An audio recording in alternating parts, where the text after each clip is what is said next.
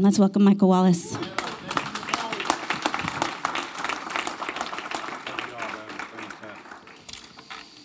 Thank you, Anna. Well, I guess this must be what it feels like to have your sermon preached before you get up here. God is amazing. Ashley preached the whole sermon. I, literally. I mean, I'm, I'm amazed because what was nuts is I was coming in and I had no idea the direction this was going to go. I had, I don't know. I talked to Brandon and studied all week. The Lord was showing me all this stuff. And I was like, there's no way this is coming out in one sermon. There's no way. And Ashley just preached it. And Anna just preached it. Um, that's, a, that's unbelievable. Well, for those of you who know me, you know I like sports. Last time I talked, we talked about sports. And I grew up as a baseball player, and so the Lord likes to show me things with sports. And um, one of the biggest things that athletes, and especially baseball players, I mean, every all athletes, they they focus on form and posture.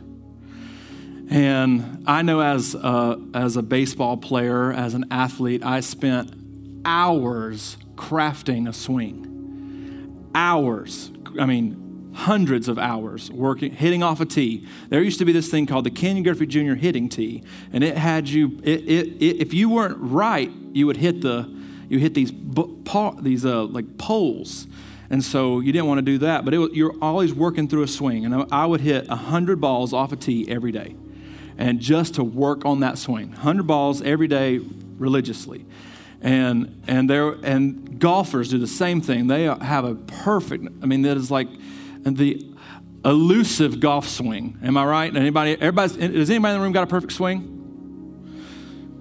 I'm glad you didn't raise your hand. right, right. If Stu was here, he would he would raise his hand.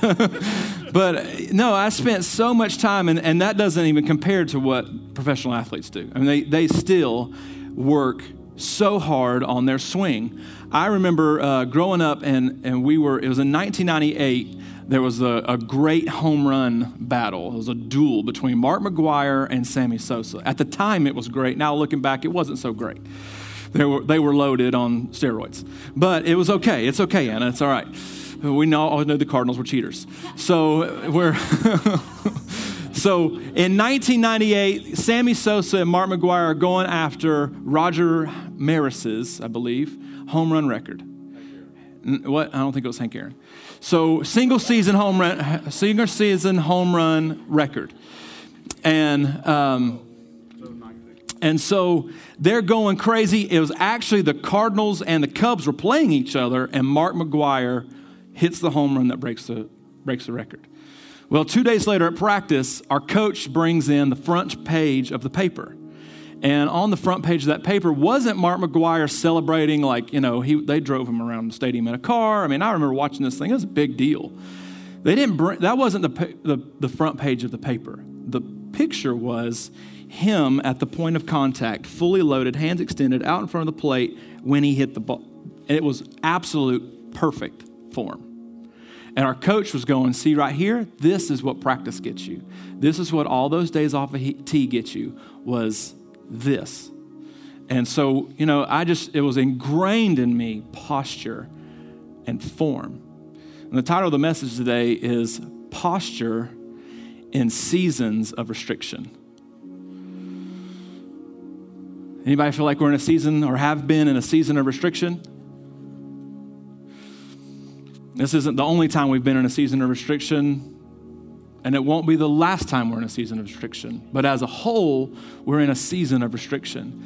And sometimes those restrictions are God, orga- God ordained, sometimes they're just forces of nature, sometimes they're the enemy. And they all three can look the same. And I want to be careful that we don't give credit to the devil what the Lord's doing, and we don't give credit to you know the Lord and say the Lord's doing this thing when really it just might just be a force of nature. And it's really easy to miss those things. First scripture we're going to talk about Well, before we get there, this year has been an interesting year. I remember in December, I was having this conversation with the Lord, and it went a little bit like this, and He was talking to me about disciplines. So, my wife and Janine were actually talking about doing this like diet thing, and I was making fun of it, hardcore making fun of it, because I like to eat what I want to eat when I want to eat it. Amen? And, and I, I was making fun of it. Well, later I was having this conversation with the Lord, and He brought me back to this conversation. I was like, okay. And he, and he said, so why don't you, why don't you want to do that? And I, well, I just, I don't want to. Okay. Well, you think you're disciplined enough to do it? I went, mm, probably. You know, I'm, my wife would tell you if I want to do something, I'm going to do it. Amen? but it's got to be my idea, or else I'm not doing it. Y'all calm down.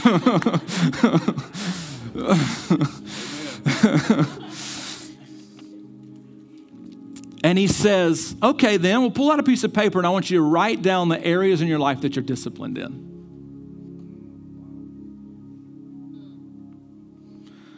Hmm. I got to two. One, two. And then I was stumped. I discovered that I wanted what I want, when I wanted it, how I wanted it, and I did those things. And it manifested in a lot of different areas, but the specific area the Lord was asking me about was my entitlement mentality towards food. And so Okay, Lord, my answer is yes. And so began a 30 day process where just to cut out dairy, sugar, and grains. And I thought I was going to die. Not during, on the front, on the front part of it. It was like, oh no, I'm gonna, I'm gonna die. Like I have a sweet tooth, I love chocolate. I'm like that kind of guy who loves to drink milk. I cannot eat sweets and not drink milk. It's I love bread. I mean, there's so much, and, and I just found myself feeling entitled to it. And the Lord was like, huh, Am I not enough? Right? Where's, where's, where's Ashley? And so for 30 days, cut that out. And I discovered a grace that I've never encountered in my life. Not once did I cheat. Because normally Michael would find a way. Come on, babe, we can just have a cheat meal this weekend, right? Come on. Calm down, Bethany.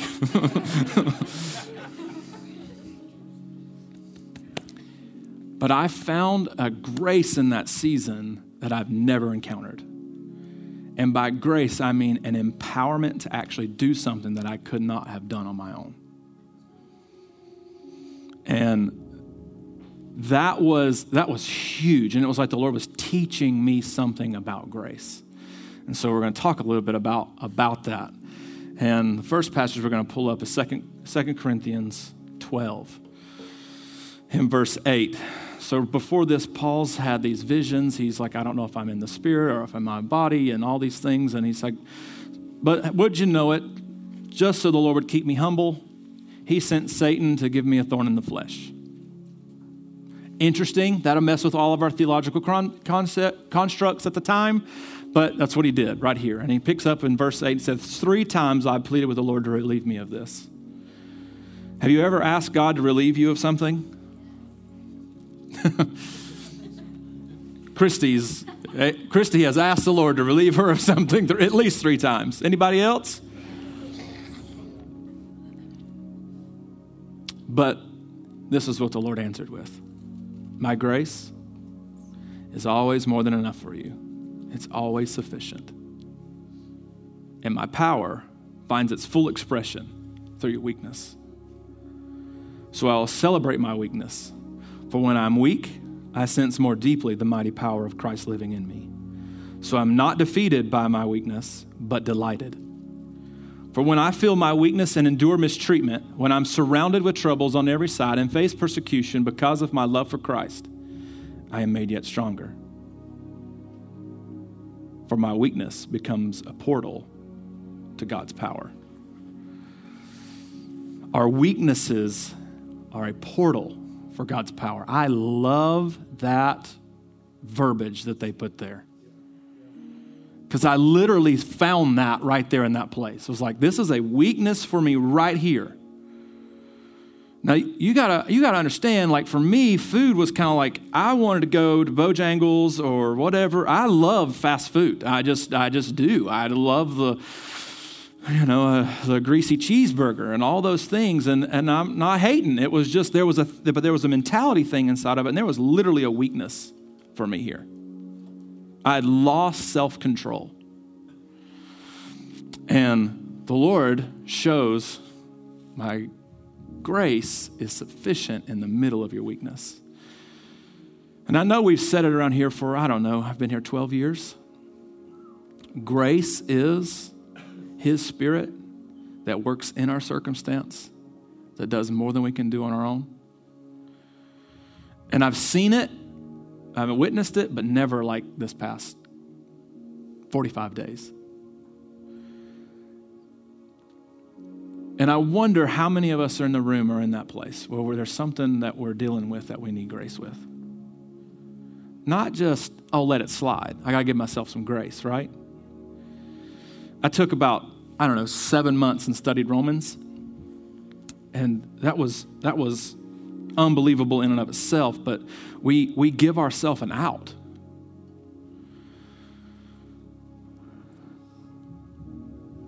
And the Lord's going, My grace is sufficient for you right here. And there's so many seasons where we avoid restriction. We avoid, we avoid it. We don't want to tell ourselves no. We don't, we don't want to be restricted. We want to be able to do what we want when we want it, right? But I was reminded of time after time when God puts, I mean, just, I mean, just take, just take this example. When he, when he makes the garden and God puts Adam and Eve in the garden, there was restriction. No sin in the world, but there was still restriction in the garden. You can eat of everything except this one tree. Right? And what do, what do we, what, you tell yourself not to do something, and guess what? Try it. Just try it. Just try it for the rest of the day. Say, you know what? I'm not going to have ice cream for dinner tonight. Yeah, I said ice cream for dinner. Don't, don't look at me like I'm the only one that's ever done that. Y'all judging heathens. I used to eat a whole roll of Oreos for breakfast. but then I got married and got saved.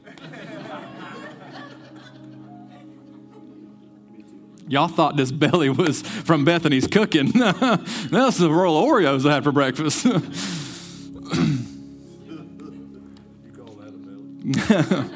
I lost 10 pounds, so yeah, you know. Weakness is a portal to God's power. Paul had a thorn in the flesh, asked to remove it three times.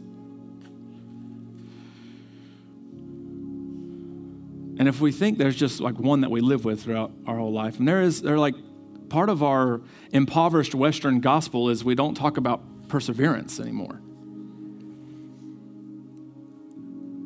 Because it's there. When you read the Gospels and you read from Genesis, from cover to cover, you'll see perseverance. Not if, when. And there's seasons of it.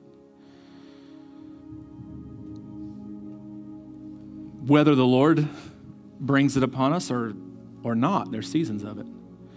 Grace finds its full expression through our weakness.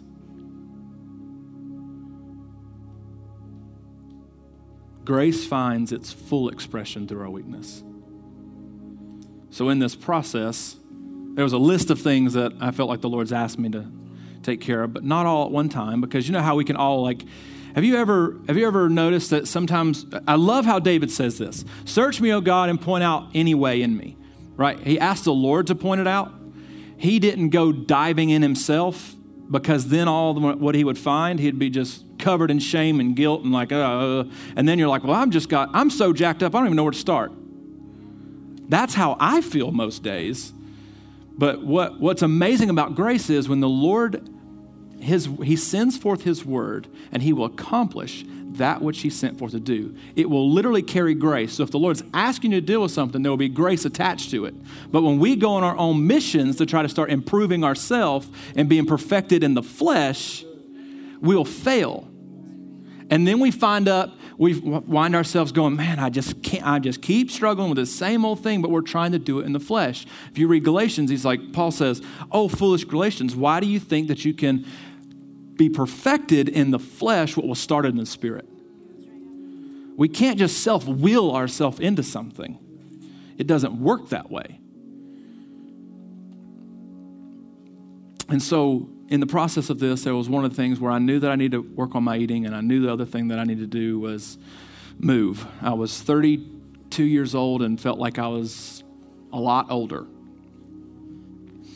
And so, my good friend Nathan Swart um, is a professional trainer, and he had been on me for about a year and a half, like, let me train you, let me train you, let me train you. Man, I want to train you. And I'm like, no, I don't want to be sore. no. And so then we're at Stafford Street, and Vulo and I are going to the gym. And I was like, okay, Lord, here we go. I was so sore that first week. Cheryl can attest. I, w- I couldn't hardly walk and I just did squats, but I couldn't walk. And so Nathan and I are at the gym. We, we go to Body by Vulo's house and work out. And Nathan comes and meets me, and we work out two or three times a week. And one day, I had never really lifted much weight, uh, weights growing up. And so one day we're in there and, and we're on the, on the bench, and I'm getting ready to do bench press. And, and I start to try to do it. And he's like, no, no, no, no, no, no, no. And I'm like, what? I'm just benching the bar, and this is like I feel like I'm benching 300 pounds. I'm about to die benching the bar. And he said, no, no, no, no, no, no, no. No. He's like, let's work. You're not activating the right muscles. I was like, oh, okay. And so he's like, pinch your shoulder blades back, activate those rhomboids back there, and you'll feel it right here. And now that'll keep your shoulders back because you got pretty bad posture. So you need to like keep them shoulders back so that way you're activating the right muscles. You're isolating the muscles that need to be activated.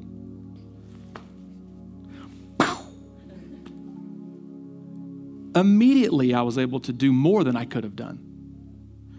Because by having the wrong form and the wrong posture, I was going to hurt myself. My shoulder has been jacked up for a long time, and I could feel it in my shoulder. I was trying to carry the weight where it wasn't meant to be carried. So I'm out here instead and trying to put all the weight out here. And the Lord's like, no, no, no, no, no, you're going to hurt yourself. I've put this thing and I've made a way by way of community, by way of relationship, mind you, not on my own doing, to help help teach you what form and posture is.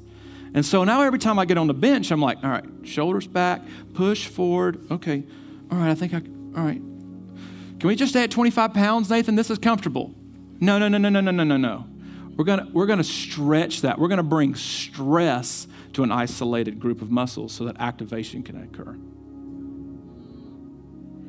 And I feel like that is a prophetic picture of what the Lord's doing in His church. There is, a, we've been trying to do things out of posture, out of form, and when we do that on our own, we'll get hurt. Has anybody ever encountered church hurt? Everybody, hand should raise. Unless this is your first time in a church building.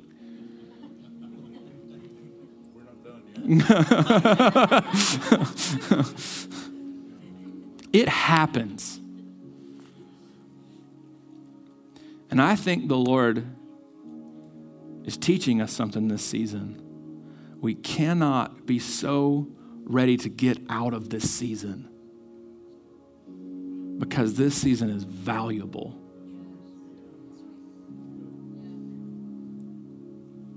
If you look at the trees right now, they're not stressing about trying to produce leaves. They're okay with barrenness right now. They're okay with it. There's a clarity that winter brings that no other season brings. and their roots are growing deeper, and they're resting and they're recovering. But spring's coming, and my wife is so ready for it. but there will be something that spring brings that will be for its season. And we're in a season as a church, collectively.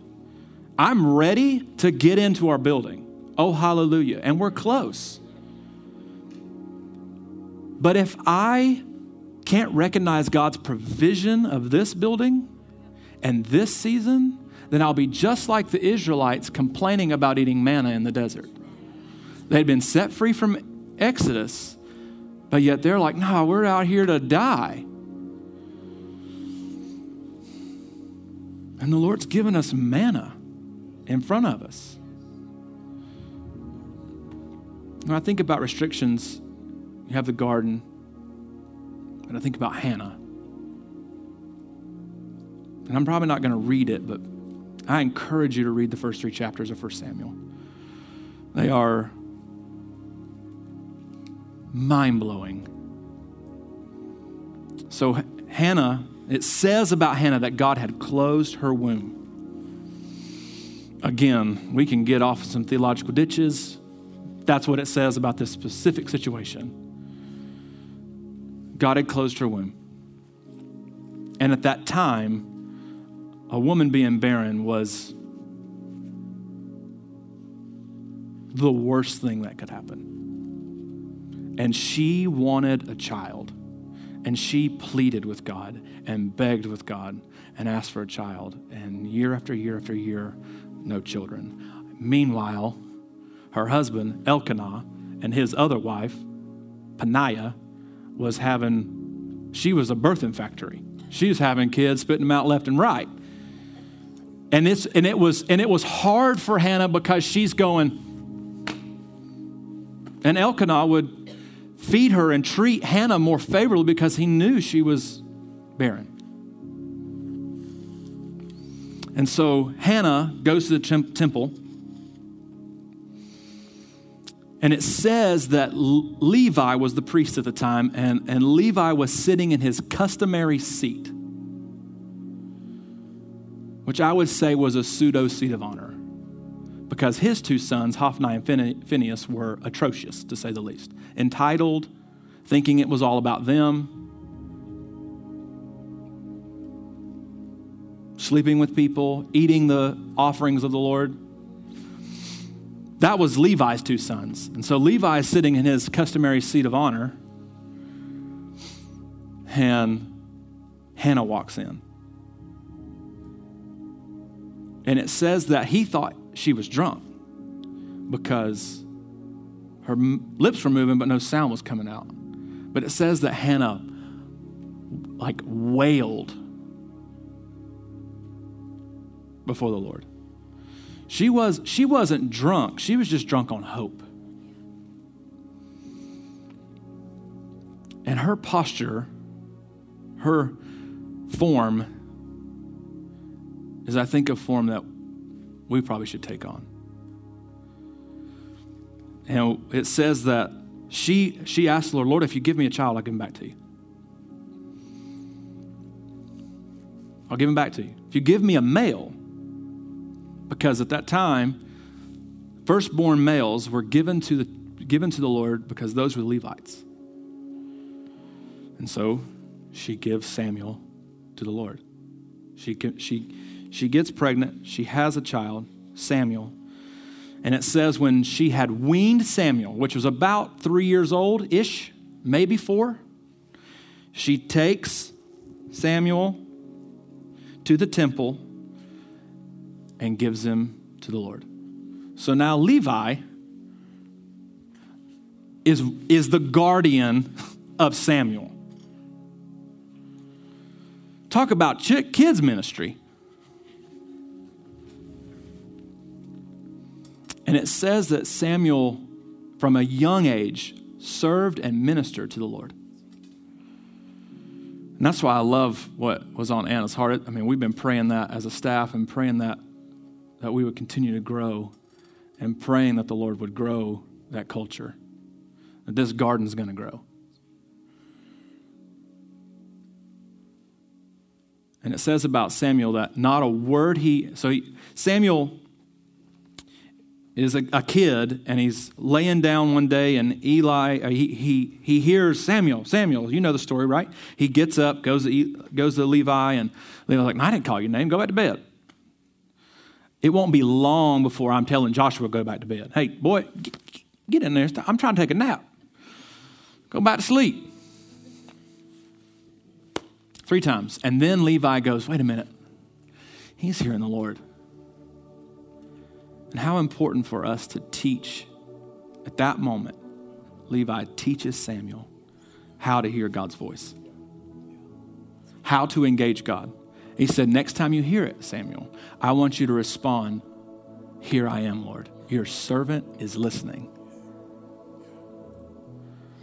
And so we are in a we are in a we are in a, a, a position and in a season, church, that I think the Lord's doing a lot of things, right? And when He brings His correction and His judgment, they're not punitive. They have restoration in mind. They have a plan for uh, their restorative act. And I believe that we, we, are, we are sitting at a, at, a, at, a, at a time and a season to where, just like with Samuel, the Lord is birthing something new, which is a picture of Christ. Samuel's a picture of Christ. Samuel was the first prophet.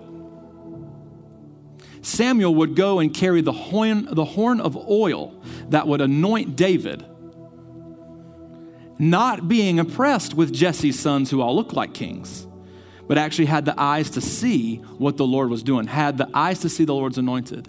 And I'm praying that we as a church would be, have eyes to see like Samuel, to see what God's doing, see the Lord's anointed, that we'd have ears like Samuel, where we'd hear the voice of the Lord and do it. And it says about Samuel from a young age that not a word he said fell dead, fell to the ground. Not a word he said. And as a child, he ministered before the Lord. What does it look like for us to minister before the Lord?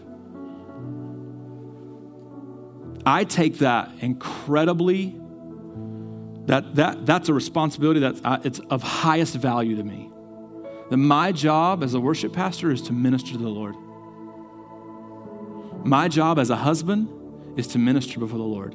My job as a fa- father is to minister before the Lord, to minister to Him. And I think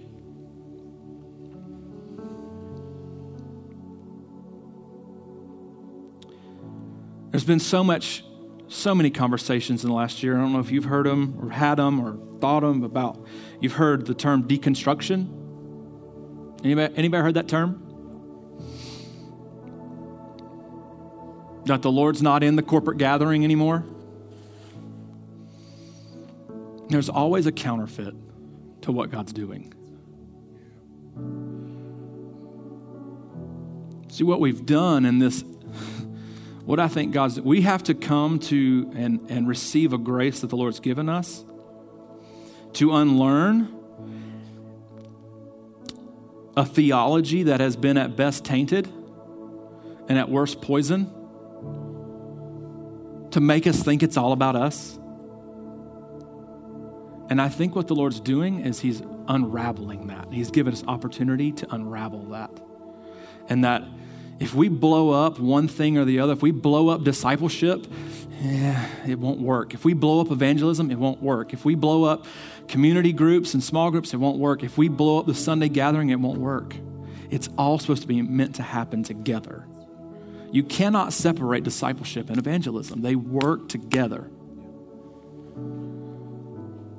And I think the Lord is doing something in His church for we can posture and activate. It's, it's stress on, a, on an isolated group of muscles right now that are bringing activation to something so that we'll actually be able to carry what the Lord's doing. When you read Romans 5, it says, you know, it talks about persever- perseverance and, and it says, it says this thing right here. I mean, I'm going to try to go to my notes. I haven't done it. Praise the Lord.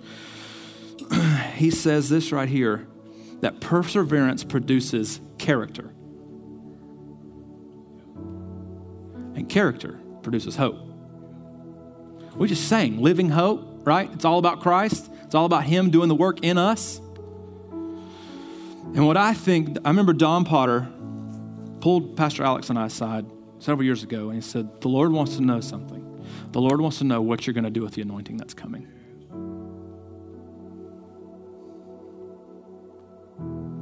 And when you usually think that, I know at the time I'm like, oh, revival's coming, it's gonna be good, the Lord's coming, right? And He is, but revival is not just meant for this, this corporate setting. Revival's right here in the individual's heart. And it takes character the, being submitted and putting on the, the, old song, I'm the potter, you're the clay, being put up on the altar and letting the Lord form your character, letting the Lord do it. Because if we try to fix our own character and try to strive for righteousness, it won't happen. We'll get hurt. It's got to be in submission to the Lord, and He begins to reveal stuff. He'll go, Hey, I want to talk to you about discipline a little bit. You've kind of thrown out the disciplines of the faith I want to talk to you about that a little bit. Okay, Lord. And then you'll find a grace because the Lord's not going to bring you to something that He won't see you through, right? He will finish what He starts. And He started something in His church. He loves His church, this thing and you. You're His church. You're His church. I'm His church. We are His church. It's both. And he's going to see it through to completion. And I just want to have the eyes of Simeon and Anna when they saw the infant Christ. They went, My eyes have seen salvation, where I can see the seed and not have to see the full picture. And the Lord's doing something. I don't know exactly what it is. The Lord's birthing something. And Samuel was a reformation. And I just want to be a part. I got one more verse and then I'm done. And he always finishes what he starts, and I think perfect love casts out fear, and we're being perfected in love. Not by our own striving, but we're being perfected in love. Ephesians 3. Verse 8 I have been made a messenger of this wonderful news by the gift of grace that works through me. Even though I am the least significant of all of his holy believers, this grace gift was imparted when the manifestation of his power came upon me. Grace alone empowers me so that I can boldly preach this wonderful message to non Jewish people, sharing them with the unfading, inexhaustible riches of Christ, which are beyond comprehension. My passion is to enlighten every person to this divine mystery it was hidden for ages past until now and kept secret in the heart of God, the creator of all. The purpose of this was to unveil before every throne and rank of angelic orders, every dominion in the heavenly realm, God's full and diverse wisdom revealed through the church. This perfectly wise plan was destined from eternal ages and fulfilled completely in our Lord Jesus Christ, so that now we have boldness through him and free access as kings before the Father because of our complete confidence in Christ's faithfulness. My dear friends, I pray that you will remain strong and not be discouraged or ashamed by all that I suffer on your behalf, for it is for your glory. Verse 14 So I kneel humbly in, in, awe before the Father of our Lord Jesus Christ, the Messiah, the perfect Father of every father and child in heaven on earth and I pray that He would unveil you with the unlimited riches of His glory and favor until supernatural strength floods your innermost being with His divine might and explosive power.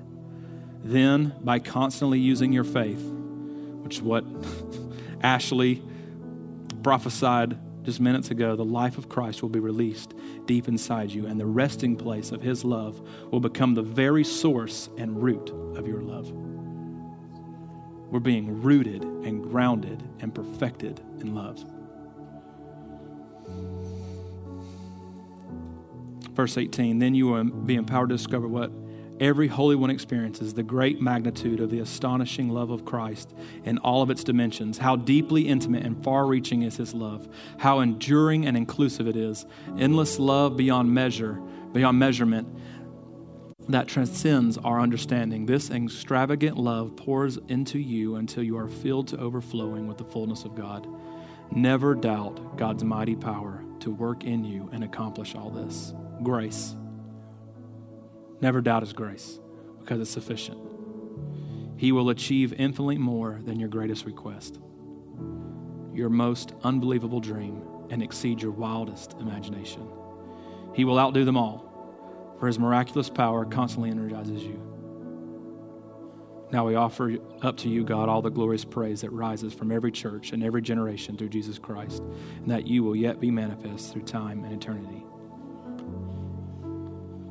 This work is generational. We might not see it's what it's going to we're not going to see the fullness of it. We're just going to see a piece of it. Samuel was a piece. David was a piece.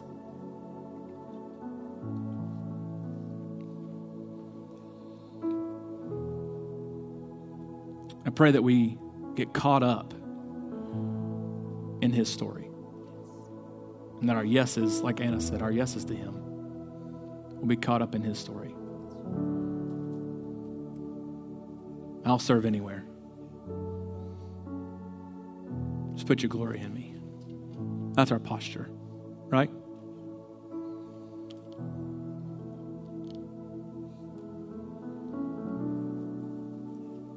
Let's stand for closing prayer. Father, thank you for shouting the message of grace to us this morning. Through worship, through every song we sang, I'm not afraid to show you my weakness because I know that's where you show yourself strong in me. So I'll boast in my weakness, knowing that in my weakness, you're made strong. Your grace is sufficient for me in that place. So, Lord, we thank you. We bless you.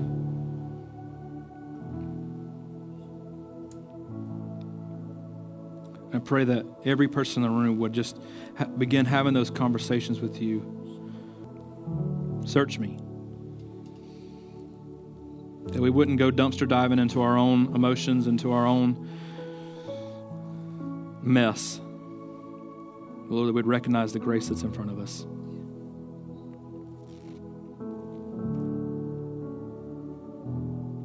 In Jesus' name. Amen.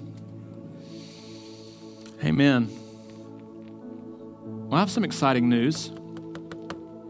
We've been recording a little bit, and Laura's song, Mystery, that we've sang in here a couple times, it's almost done. And I cannot wait for you guys to hear it. Laura, y'all remember, y'all know the song Mysteries I'm talking about? In the midst of these holy mysteries, all I can do is bow. I would sing it for you, but all I have in the key is a girl's key, and that won't sound good. But it's coming out soon. And I was seeing it in all the all the passage in Ephesians, this mystery. And just the Lord shouting right now. So be on the lookout for it. Thanks for joining us today for our podcast. Eastside Church exists to help people encounter Jesus, be equipped to grow, and engage their community. For more information, please go to our website at eastsidechurch.co.